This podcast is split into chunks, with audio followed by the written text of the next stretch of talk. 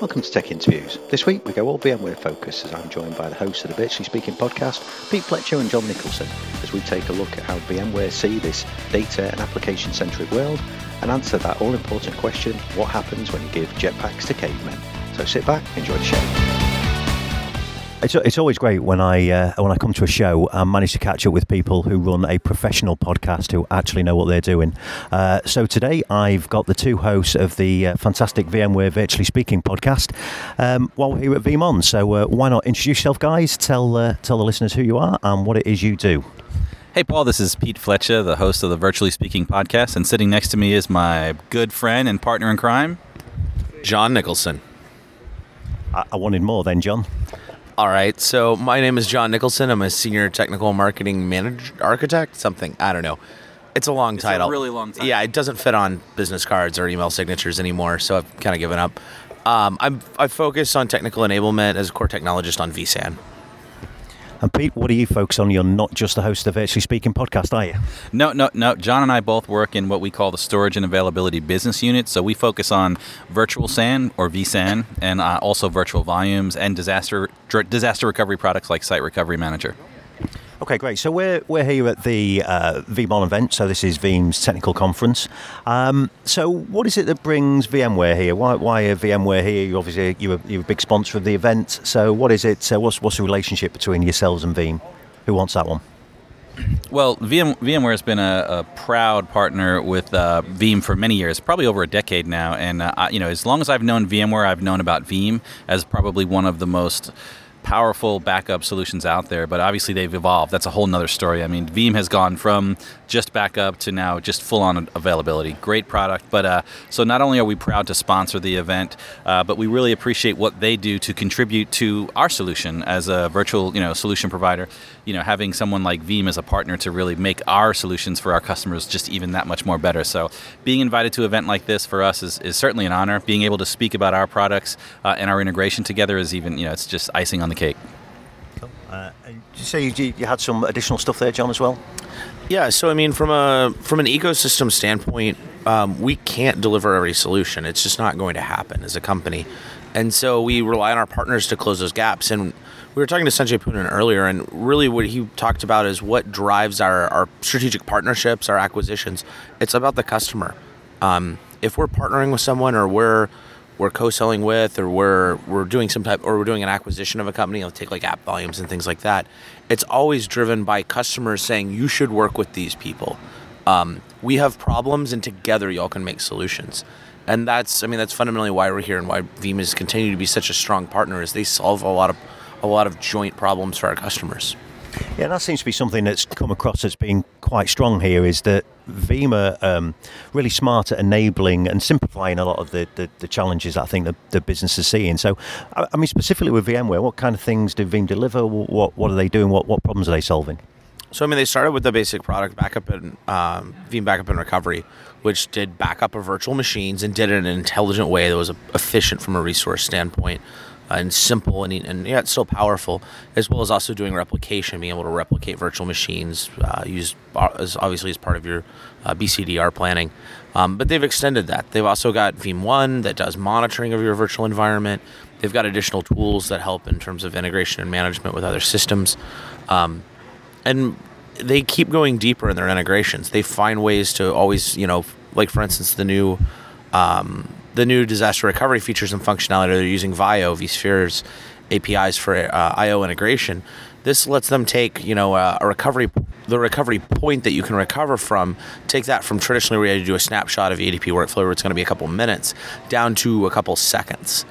And the expectations we're continuing to see customers demand for availability it's not about oh I'm going to go call my backup administrator and hope that I can you know maybe he can get he can get me that file back today. People want to sell they want self service for recovery. People they're wanting recovery the point at which they can recover from to be instantaneous. People don't want to lose a single transaction. Particularly in e-commerce systems and things like that, they want to be able to to get right back to where they're going. And so when Veeam said it was almost two years ago when they told me that they wanted to change from being a backup and recovery company to an availability company, it made a lot of sense because it's kind of like on storage performance and other things. People used to be able to accept some variability in performance. Used to be able to accept clicking and waiting 30 seconds. Now they want to click and wait five seconds, three seconds, two seconds. They want things instant.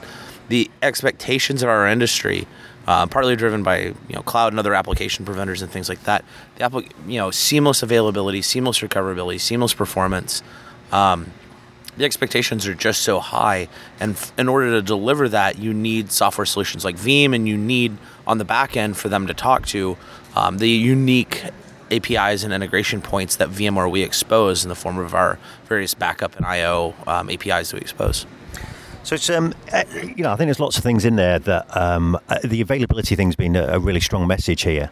Um, and, and, I think you're absolutely right. You know, the idea that as organisations now we just can't afford this kind of we can't not have access to our data, we can't not have access to our applications. I mean, is that making a difference to the way that VMware are approaching the world and the way that you guys see, uh, you know, the way you solve business problems for for folk today? Who wants that one? I'll start, and I'm sure Pete would want to jump in. So how we're how that face how that faces VMware is we're seeing availability. We're seeing customers one want availability of solutions that are in public and private clouds, and so that's part of our hybrid cloud message and our ability uh, with some of our solutions to be able to stretch data between and and even in some cases with policy orchestration and things, automate consistency of availability um, through a policy engine, taking the availability capabilities of vSAN and bringing it into AWS, bringing it into IBM SoftLayer, bringing it into our partner ecosystem. Um, you're seeing a huge push there. We're also seeing in terms of expectations at an application level, you're seeing increased hardening of our platform. You're seeing native HA capabilities, new products like Log Insight. They automatically load balance and fully do high availability just natively. It's function of the product. You don't have to go buy anything else. You're seeing the you know the cases of the ability to do highly available load balancing with NSX. It's just built into the product. So our network virtualization products can fully stretch and make networks and, and IP services highly available between data centers. Um, the network, I mean, the expectation across every piece of that infrastructure has to be not only resilient and, and, unlikely to fail and reduce those chances of failure. Things like proactive HA, seeing that a host has got, you know, maybe a failing um, uh, thermal sensor or maybe a fan's died. You know what? Let's just evacuate that host and move off of it. It's a you're seeing an increased amount of resiliency and hardening and availability being baked into every piece and product of the entire VMware stack. So I, I think we we share a vision of availability being important with Veeam, and I think we've got a, a unique approach together of how we, we maximize our integration points to deliver that for customers. Because again, it's all about the customer.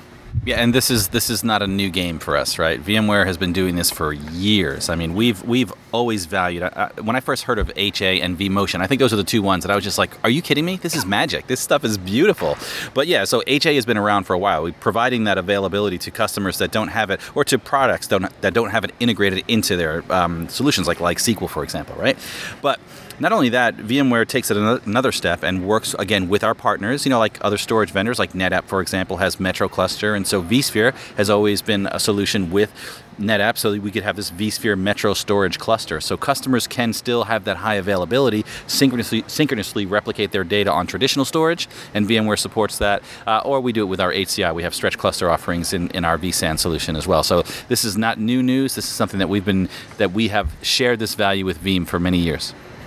So, for people actually who don't, uh, you mentioned something in there that um, uh, you know it's maybe not something lots of people know about, although you know it's obviously been a, a big success for VMware. Um, is the idea of vSAN, um, and you know, and, and, this has been a big year for VMware. There's been some big releases. You know, you, you guys have released uh, lots of things that actually kind of play in that space around availability and changing the way that maybe we look at how we deliver applications, the way we deliver our, our infrastructure. Um, so, uh, while I've got you here, John, uh, uh knowing vSAN is one of your things. Do, do, you want to get just for people who've maybe not really come across vSAN before, a little bit about what it is and, and maybe why it exists? So, I mean, the the challenge is is that traditional external storage, while often highly available, um, it's expensive and it often required a lot of complexity to configure. You'd have specialty networks, specialty staff, um, lots of tuning, and unfortunately, anytime you add complexity to an environment, even when you're trying to, you know, even when that complexity in theory helps availability, it often can work against you because if you don't properly um, increase the operational spend on your staff and training budgets and things like that, um, you can very quickly have cavemen with jetpacks and they just fly into walls. Um, not no, they don't get to do cool things, and so we vSAN, we wanted to bring simplicity of management of highly available storage and resilient storage, but we wanted to make it to where it was a seamless extension of the existing VMware administrator skill set. So you don't have to go retrain your staff, and you can do things like cool stretch clustering, where you basically stretch your data between multiple data centers and sites. Um, the other another interesting challenge we've seen with availability, and this goes back to my consulting days. Many times people would spend a lot of money, build a very beautiful data center, buy a very expensive, very resilient storage system, and that storage system they couldn't really cut it in half. And unfortunately, it always end up in the data center under a water pipe, and it's always the waste pipe, never the clean water for whatever reason.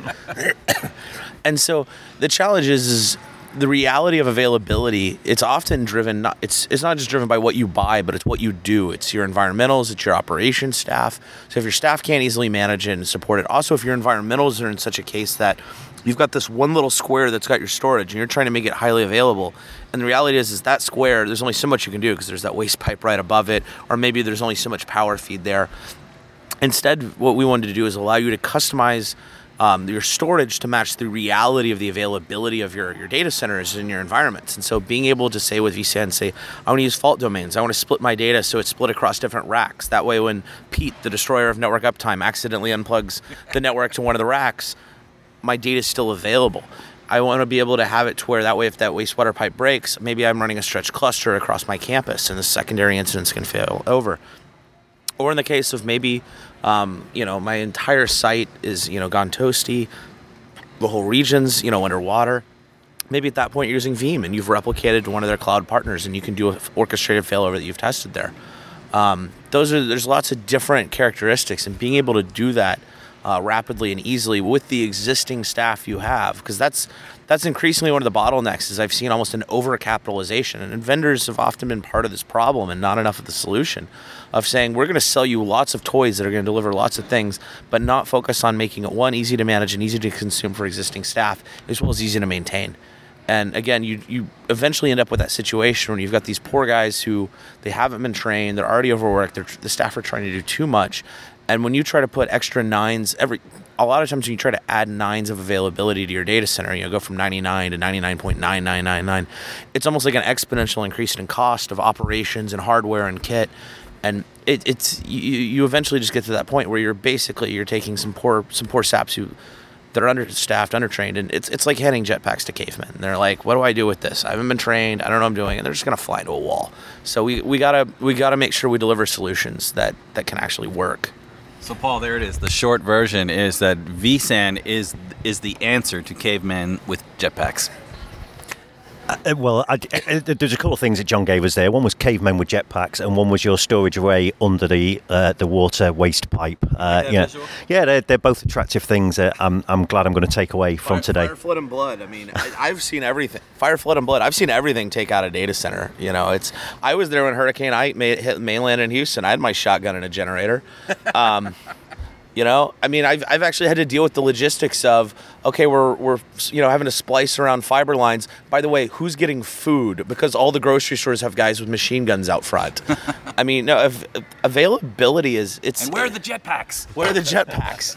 no, we can't get fuel. You know, we can't get diesel. No, and it's it's something to where planning ahead and having all that orchestrated in advance and having that clean run book. That's one thing I saw with the VAO solution Veeam was talking about being able to say, I want a run book and hit export, and you've got this nice clean little of what to do. Because everyone's panicking when stuff goes sideways and that wastewater breaks or the hurricane makes landfall that you didn't plan on. It's, it's the joy of it. Everyone panics when the waste hits a van.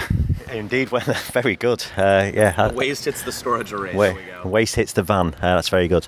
Um, so, just on that subject, then, and talking about kind of where uh, you know simplifying uh, some of this stuff and solving some of these problems. Um, Pete, you ran a session here talking about policy based management. Um, and that, that's an interesting shift, I think, in a way that we look at uh, how we deploy virtual infrastructures, how we, how we manage and think about our storage, how we look at our data protection. Um, and again, so for people who are perhaps not familiar with the, the, kind of concept, do you want to give us a little bit about what a what storage policy based management is and, and maybe some of the problems it solves? Yeah, absolutely. So yeah, storage policy-based management is the overarching framework for both our HCI solution, which is Virtual SAN that John was just talking about, uh, but also for our our solution for managing vSphere inside of your uh, with your traditional arrays. So we have this product called Virtual Volumes, uh, which greatly simplifies uh, managing your your vSphere environment um, on your traditional arrays. I mean, just a we could talk for an hour just on how virtual volume simplif- makes your, your environment simpler, faster, and smarter. Uh, but the, the smarter part of that conversation would be the SPBM, this uh, storage policy based management. What it does is it gives you the ability to assign at a very granular level. So I can take whether it's a, a virtual machine or even specifically uh, an individual disk inside of that virtual machine and assign a very specific policy to that individual disk. Uh, I guess the best example I could give you is if you created three simple policies gold, silver, bronze. And in these three different policies, you had different varying levels of quality of service, media type, maybe deduplication, encryption, replication policies. You can assign all of these different characteristics to a specific policy. And you might have a gold version of that, a silver, and a bronze. So if you had a database server, you could potentially assign on your operating system, say, a silver policy, whereas on your database, you might assign a gold policy. Maybe if you have a certain group of virtual machines that you want to replicate, every time you spin up a new VM and you choose a policy, you could assign a policy that includes replication. Uh, and so, what, the reason this is so great is one, it simplifies the day to day tasks for your administrators. But more than that, it gives virtual administrators visibility into the underlying infrastructure. Because traditionally, a virtual administrator, when he spins up a new data store or he's looking to park a, um, a virtual machine inside a data store, without asking the the storage team or looking for a spreadsheet that might have all the LUNs assigned to it, he really has no visibility into what the storage characteristics are on that LUN. Uh, it's not built into vSphere. That visibility is just not there. Now, with virtual volumes and storage policy-based management, when you spin up a virtual machine, you can see you're choosing policies that are they don't necessarily have to be gold, silver, bronze, but maybe they are database, maybe it's exchange, or maybe it's SQL with replication. So you can assign your own policies giving yourself sort of a, you know a, a, guarantee you know that you can you can provision with confidence knowing that your virtual machines are going to get the exact class of service that, that, that they need no more and no less so that sounds like it's allowing people to um, focus on the delivery of the application, so not not overly worry about how the stuff gets there, but more looking at it and saying, "I've got a requirement here. I've got an application to deliver. I need it to look a little bit like this." Applica- the application should be the the driver of the policies. It should be the ultimate, you know, decider of what gets what, and the virtual machine is where that application lives. And so. Sh- switching from a bottom-up infrastructure provisioning model to an application-centric model, and that's key. And what's what's great about this policy engine you described from an app standpoint is nowadays a lot of apps are actually being created not by a virtual machine admin, but through a third-party cloud management product, something or like. Customer. Yeah, or, yeah, external customer who's using some type of provisioning tool, be it vRealize Automation, vCloud Director, um, VMware, we have OpenStack integration and things like that. And these policies can actually be automated as part of those frameworks. We have plugins, we have tools, we have hooks, and so that way, even even in container cases, you can have your your platform basically say, you know, as that developer or as that application uh, creator is sitting there and creating this group of virtual machines, it will seamlessly grab the right policies and deliver that. So now you've got not only the storage admin from having to go do things and being involved in the policies, you've got rid of the storage network configuration. You've also, in some cases, even gotten rid of having the VMware admin have to go do anything in order to spin up an application and do that in a reliable and consistent manner. And the ultimate goal of IT, the prime directive that we all should be espousing to operate under, is to provide a reliable and consistent computing platform for the business. And being able to push that all the way to the application provision stage all the way and then have it force all the way down and continuously self audit. So if anything that would breach that policy is changed on the back end, alerts start lighting up on dashboards that says, look, somebody disabled encryption. This is supposed to be encryption. We are out of policy compliance. Being able to have that visibility in it, that's it's a powerful story and it's it's a unique story we have.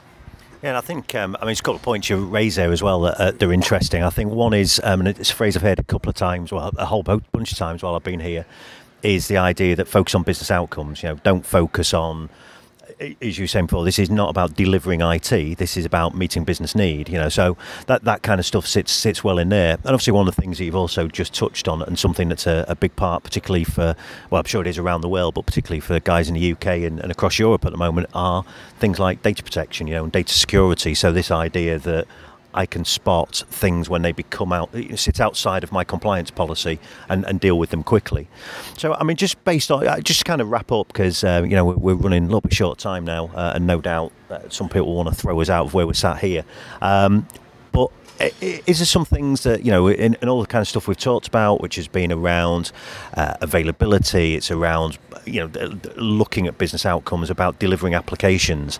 Is there any things that um, you know that are really driving what VMware are doing in those spaces? You know some of the things that um, you know how you guys are, are starting to focus and strategically change the way you approach uh, the, the way we all deliver IT so I mean, we're we're seeing some changes. Um, I mean, don't get me wrong, we're still serving our core customer base very well, but we are seeing some evolving uh, trends that we we have BUs and groups working on. One is Internet of Things. Uh, we're focusing on.